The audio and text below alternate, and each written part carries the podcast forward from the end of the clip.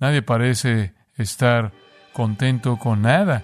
El corazón humano no puede estar satisfecho en última instancia con nada que no sea Dios.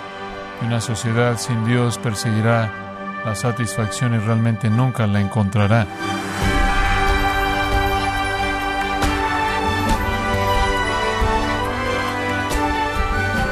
Estamos agradecidos por su sintonía en gracia a vosotros con el pastor John MacArthur.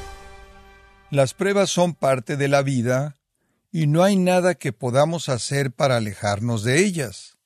El mismo Job es un ejemplo de que aun siendo justo, se viven pruebas extremas.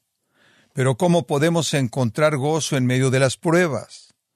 Hoy, el pastor John MacArthur, en la voz del pastor Luis Contreras, contestará esta pregunta mientras continúa en su sermón derrotando el descontentamiento aquí en gracia a vosotros.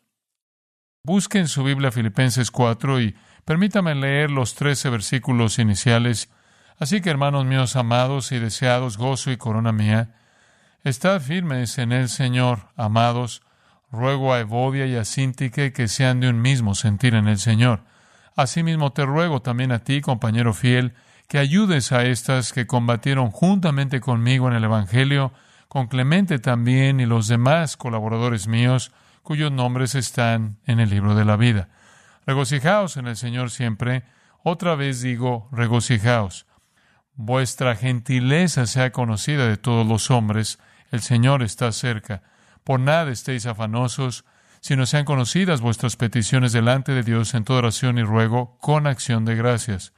Y la paz de Dios, que sobrepasa todo entendimiento, guardará vuestros corazones y vuestros pensamientos en Cristo Jesús. Por lo demás, hermanos, todo lo que es verdadero, todo lo honesto, todo lo justo, todo lo puro, todo lo amable, todo lo que es de buen nombre, si hay virtud alguna, si hay algo digno de alabanza, en esto pensad. Lo que aprendisteis y recibisteis y oísteis y visteis en mí, esto haced, y el Dios de paz estará con vosotros. En gran manera me gocé en el Señor de que ya al fin habéis revivido vuestro cuidado de mí, de lo cual también estabais solícitos, pero os faltaba la oportunidad. No lo digo porque tenga escasez, pues he aprendido a contentarme cualquiera que sea mi situación. Sé vivir humildemente y sé tener abundancia. En todo y por todo estoy enseñado, así para estar saciado como para tener hambre así para tener abundancia como para padecer necesidad. Todo lo puedo en Cristo que me fortalece.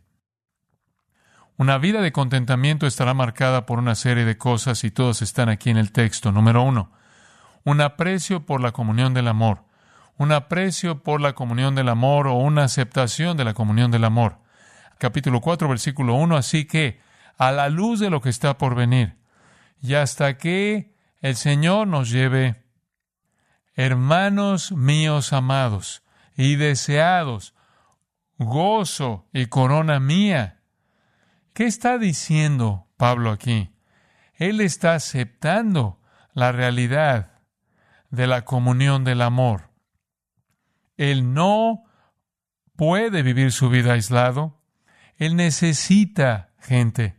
Él anhela ver a la gente son su gozo, son la fuente de la realidad más gozosa de la vida.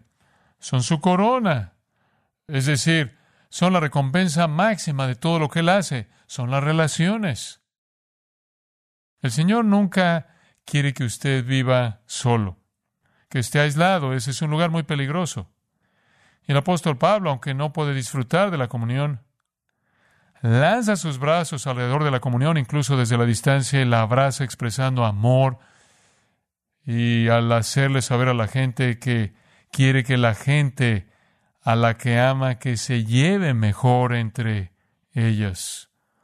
Eso es pastoral, ¿no es cierto? Por eso dijo en 2 Corintios 11 todas las cosas que él había sufrido, pero lo peor es el cuidado de las iglesias, porque estas son las personas que usted ama y la vida puede ser dura para él. Allá atrás, en el capítulo 1, versículo 12, mis circunstancias no son buenas. ¿Por qué? Versículo 13, estoy en prisión, pero está bien porque, versículo 14, debido a mi encarcelamiento, los hermanos tienen mucho más valor para hablar la palabra de Dios sin temor. Porque estoy en la cárcel el Señor me está utilizando en la cárcel para llevar a la gente a la salvación, algunos en la casa de César, como se refiere más tarde. Hay otro nivel de audacia al que están llegando mis hermanos que todavía están libres. Algunos están predicando a Cristo incluso por envidia y contienda, algunos por buena voluntad, los segundos lo hacen por amor, sabiendo que estoy puesto para la defensa del Evangelio. Los primeros proclaman a Cristo por ambición egoísta más que por motivos puros, pensando en causarme angustia en mi encarcelamiento. Fue duro, porque habían buenos hombres ocupando su lugar, predicando con un motivo puro, y luego habían hombres malos que eran predicadores y estaban diciendo, Pablo está en la cárcel porque pecó mucho y Dios lo está disciplinando. Y pensaban añadir aflicción a sus cadenas. Pero él dice, de cualquier manera, Cristo está siendo predicado. Él está tan consciente de la gente está consciente de aquellos que le estaban haciendo daño, está consciente de aquellos que le estaban ayudando. Esta es la vida para los creyentes. No podemos hacerlo solos. Usted no va a encontrar contentamiento por sí solo adentro de usted, no surge de forma aislada. El contentamiento en gran medida es darse cuenta de que usted no está solo. Y creo que nos dimos cuenta de eso, ¿no es así? En el último año y medio, cuando todo el mundo estaba experimentando un aislamiento extraño.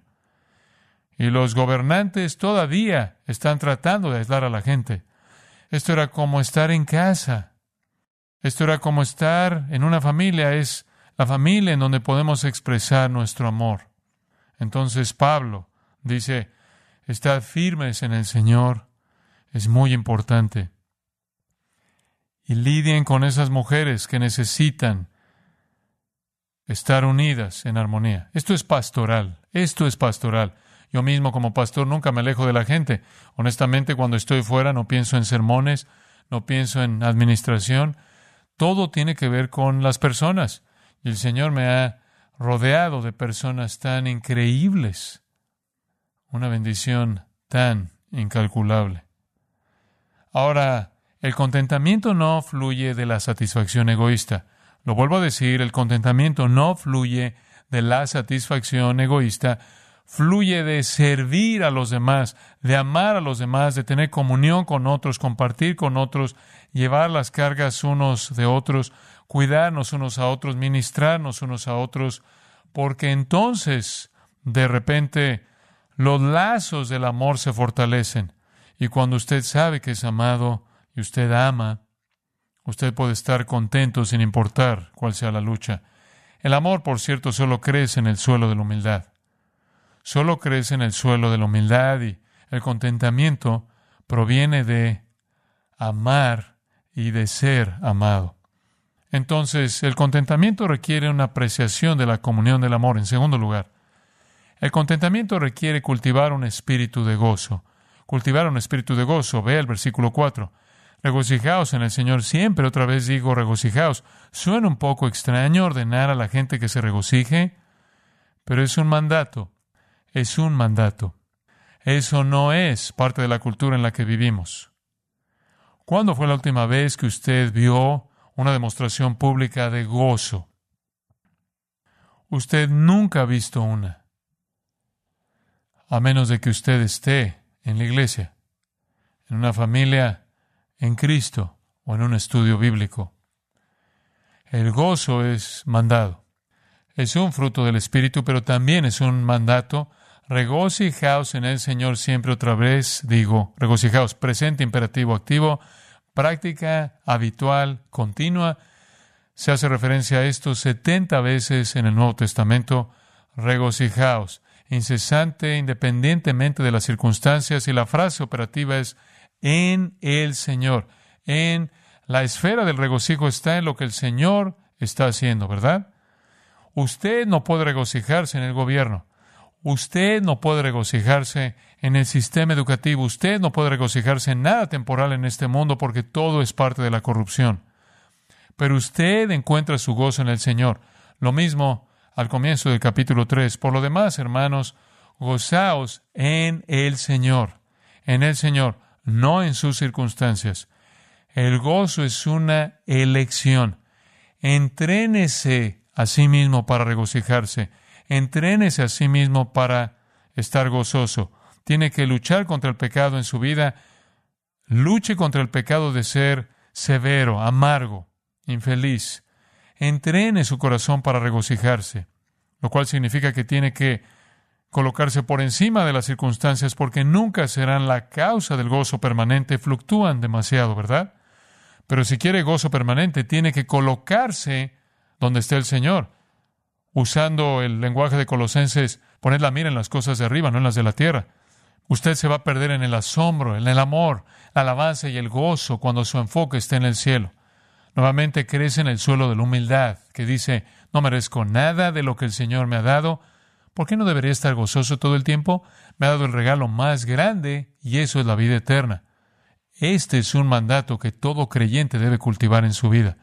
En el Salmo 63 es muy probable que David esté huyendo de su hijo Absalón por lo que es realmente desgarrador. Y el Salmo 63, él está afuera en el desierto y dice, Dios, Dios mío eres tú, de madrugada te buscaré, mi alma tiene sed de ti, mi carne te anhela, en tierra seca y árida donde no hay aguas, para ver tu poder y tu gloria, así como te he mirado en el santuario. Porque mejor es tu misericordia que la vida, mis labios te alabarán, así te bendeciré en mi vida, en tu nombre alzaré mis manos, y luego al final del versículo 5, con labios de júbilo te alabará mi boca. Hombre, hay una gran transición ahí, ¿no es cierto? Dolor y tristeza y problemas en el desierto, huyendo de su propio hijo, y viene a alabar, porque él debería estar gozoso en el Señor. Dios es soberano, Dios está gobernando, Dios está sobre todas las circunstancias. Entonces, el contentamiento viene a aquellas personas que están abrazando completamente la comunión del amor con todas las ricas relaciones que ofrece y que cultivan el hábito de regocijarse. En tercer lugar, el contentamiento también demanda aprender a aceptar menos, aprender a aceptar menos. Ve el versículo 5, vuestra gentileza sea conocida de todos los hombres. Ahora ese espíritu gentil a veces se traduce como moderación, que significa su razonabilidad. Algunos lo han traducido como dulce sensatez, dulce razonabilidad. Es realmente una resistencia humilde y paciente, sin represalia, sin odio, sin amargura, sin ira, sin autojustificación, sin descontentamiento. Todos los hombres deben conocer su espíritu amable. En otras palabras, usted debe tener la reputación de ser estable y estar contento. Usted debería ser conocido como alguien que tiene un espíritu amable, un espíritu bondadoso, un gran corazón, una buena voluntad, pudiendo abrazar la bondad.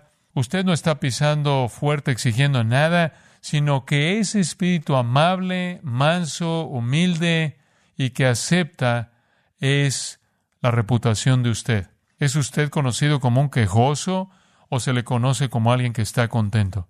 Debería ser obvio es mucho más efectivo mostrarle a los incrédulos una vida contenta que una vida quejosa, ¿no cree? Una vez más, regresa que si está dispuesto usted o no a dejar que Dios sea Dios y aceptar sus circunstancias. Usted no debe estar exigiendo derechos, privilegios, posesiones, salud, riqueza o lo que sea.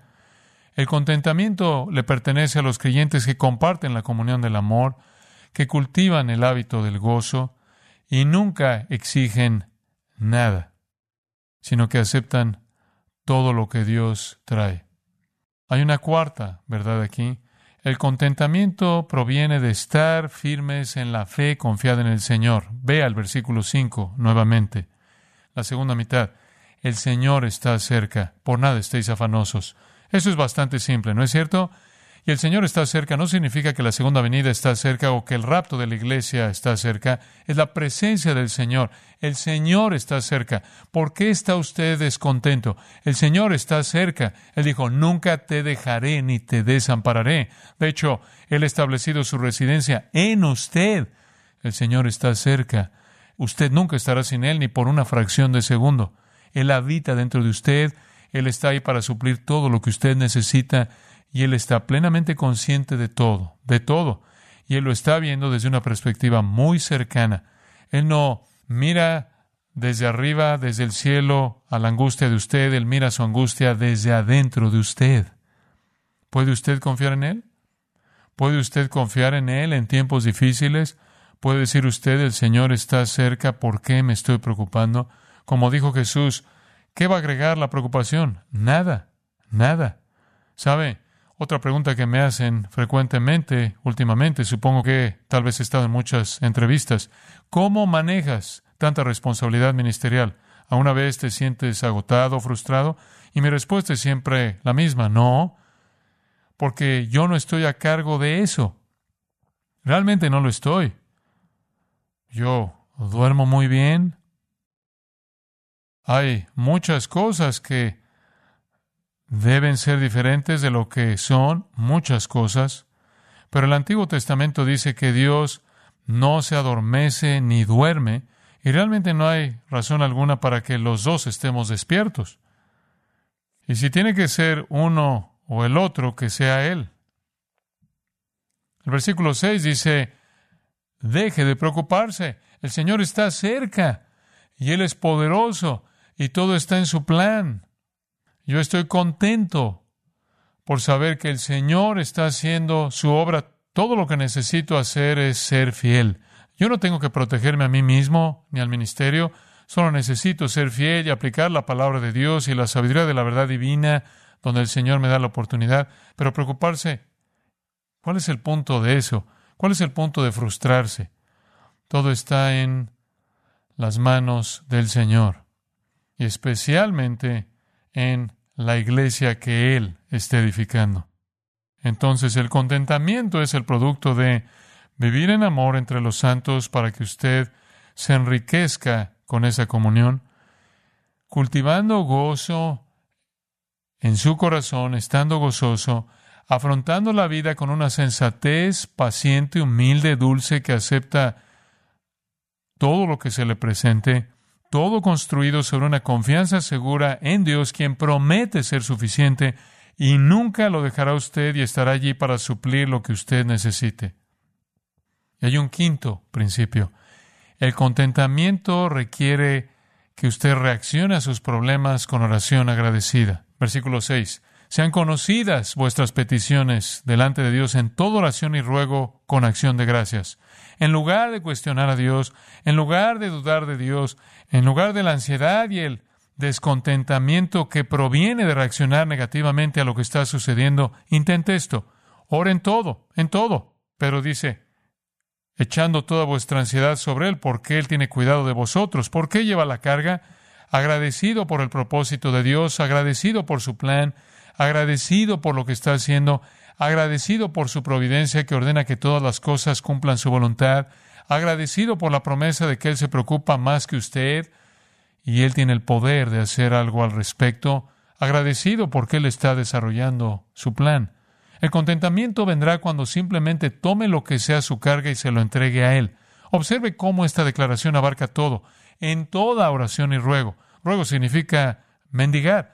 Esto no es solo unas cuantas palabras. Usted va delante del Señor y derrama su corazón y le ruega a Él que tome la carga de usted. Él quiere saber qué hay en el corazón de usted. Y cuando usted le haya dado todo a Él, el versículo 7 dice, la paz de Dios que sobrepasa todo entendimiento, guardará vuestros corazones y vuestros pensamientos en Cristo Jesús.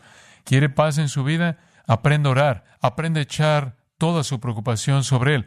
No es que necesariamente obtenga una respuesta determinada, es que se libera de la responsabilidad. Y la paz de Dios, tenemos paz con Dios en nuestra salvación, tenemos la paz de Dios cuando le entregamos las cargas de nuestro corazón. Este es un tipo de paz que es incomprensible y que protege su corazón y su mente.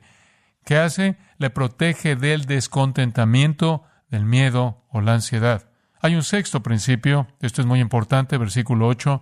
El contentamiento proviene de enfocarse en las cosas piadosas. Ustedes conocen el versículo 8, ¿no es así? Por lo demás, hermanos, todo lo que es verdadero, todo lo honesto, todo lo justo, todo lo puro, todo lo amable, todo lo que es de buen nombre, si hay virtud alguna, si algo digno de alabanza, en esto pensad. Usted no va a encontrar eso en CNN. Usted no va a encontrar eso en ningún lugar terrenal. Usted va a tener que acudir a la palabra de Dios para esas cosas, ¿verdad? Lo que es verdadero, empiece ahí. Simplemente saque todas las mentiras de su vida. Encuentre lo que es honorable. Eso es lo que es digno de respeto, elevado, exaltado, todo lo justo, que literalmente es justo, todo lo que es puro, todo lo que es hermoso, amable, atractivo, cautivador, todo lo que es de buen nombre o buen reporte, digno de alabanza. Si hay virtud alguna, otra forma de traducirlo, si hay algo virtuoso, si hay algo excelente, y si hay algo digno de alabanza, piense en eso. No sé a qué se está exponiendo, pero si está descontento, apague la televisión y vaya donde va a encontrar eso. Porque si usted programa su mente con el caos del diablo, con toda seguridad le va a robar el contentamiento. Necesita cultivar el hábito para ser positivo. Pensad lo que este, que significa evaluar. En esto, deje que estas cosas moldeen su conducta. Puedo prometerle que si no ve las noticias durante toda una semana y simplemente lee su Biblia toda una semana, al final de la semana estará pensando de manera muy diferente. Necesita hacer un hábito para ser positivo. El descontentamiento es el resultado del pensamiento negativo sobre uno mismo, sobre el sufrimiento, la carencia, el maltrato, el caos, los problemas, la forma en que van las cosas, un mal proceso en el cual quedar atrapado. Entonces la persona contenta en cierto sentido vive en una esfera divina donde todos los gozos y toda la plenitud se encuentran en Cristo. El contentamiento fluye entonces de apreciar la comunión del amor, estar cultivando el gozo, estar aceptando con humildad, razonable, cualquiera que sea la circunstancia en la que usted se encuentre, permanecer firme en la fe en las promesas de Dios, involucrarse en una oración de agradecimiento y en concentrarse en lo que es excelente y digno de alabanza. Y hay una palabra final. El contentamiento viene de seguir el ejemplo correcto. Versículo 9. Lo que aprendisteis y recibisteis y oísteis y visteis en mí, esto haced, y el Dios de paz estará con vosotros. Encuentre a alguien a quien pueda seguir. Encuentre a alguien a quien pueda seguir. Alguien que esté contento. Y ese es Pablo. Y eso es lo que él dijo en el versículo 11. Estoy contento, he aprendido a contentarme. Versículo 12. Estoy enseñado así para estar saciado, como para tener hambre, así para tener abundancia, como para padecer necesidad. Todo lo puedo en Cristo que me fortalece. Él está diciendo, síganme a mí. En el versículo 18, todo lo he recibido. Tengo abundancia, estoy lleno. Él está diciendo esto desde la cárcel. Mi Dios pues suplirá todo lo que os falta conforme a sus riquezas en gloria en Cristo Jesús. Al Dios y Padre nuestro sea gloria por los siglos de los siglos. Amén. Él se está regocijando en una bendición, en las circunstancias más horribles, en la cárcel. Encuentre a alguien así y sígalos. Ese es el tipo de ejemplo que usted necesita. Esas son las actitudes y las realidades que producen contentamiento. Y lo que estaba disponible para el apóstol Pablo está disponible para todos nosotros, ¿no es así? Padre nuestro, te agradecemos por tu verdad. No hay mucho misterio sobre el contentamiento. En primer lugar, estar contento es recto, estar descontento es un pecado. Debemos estar contentos no solo porque es recto, sino porque hemos vivido lo suficiente para aprender que tú satisfaces toda necesidad. Hemos visto tu providencia, hemos visto tu mano. Que vivamos en la riqueza de todas estas realidades espirituales que están disponibles para nosotros, para que estemos contentos y que nuestro contentamiento sea contagioso y que la gente que nos ve vea la manifestación del poder transformador y la gracia transformadora y el Evangelio transformador en nuestro contentamiento en un mundo que está completamente descontento. Que brillemos como luces al estar contentos con tu plan, tus promesas y tu poder, para nuestro bien y tu gloria. Amén.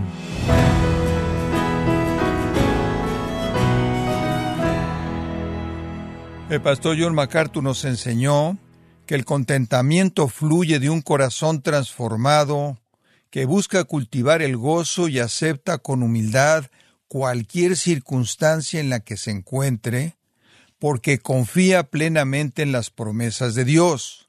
En el sermón, derrotando el descontentamiento, aquí en gracia a vosotros. Y queremos recordarle, estimado oyente, el libro El único camino a la felicidad, en donde John MacArthur muestra por medio de un estudio de las bienaventuranzas cómo transformar su actitud hacia la felicidad e incluso redefinirla. Adquiéralo en la página de gracia.org o en su librería cristiana más cercana. Recordándole también que puede escuchar este sermón leerlo y bajar la transcripción, así como todos aquellos que he escuchado en días, semanas o meses anteriores, animándole a leer artículos relevantes en nuestra sección de blogs, ambos en gracia.org. Si tiene alguna pregunta o desea conocer más de nuestro ministerio, como son todos los libros del pastor John MacArthur en español, o los sermones en CD, que también usted puede adquirir, escríbanos y por favor mencione la estación de radio por medio de la cual usted nos escucha en gracia a vosotros. Es importante conocer no solo el país y ciudad de donde usted nos escucha, sino también la radio. Para quienes contactan nuestro ministerio por primera vez, pueden solicitar una copia del mensaje de promoción sin costo alguno, un mensaje por oyente únicamente. Si usted vive en los Estados Unidos o Puerto Rico, escríbanos a Gracia Vosotros, P.O. Box 4000, Panorama City, California 91412. O puede escribirnos a través del siguiente correo electrónico radio arroba bueno, en nombre de John MacArthur y el personal de este organismo, queremos darle las gracias por su tiempo y sintonía y queremos pedirle que no deje de orar por este ministerio, como también por la estación de radio por la cual usted nos escucha de lunes a viernes. Este es su amigo Miguel Contreras, invitándole a sintonizar nuestra próxima edición para que juntos continuemos desatando la verdad de Dios un versículo a la vez no se lo pierda, aquí en Gracia a Vosotros.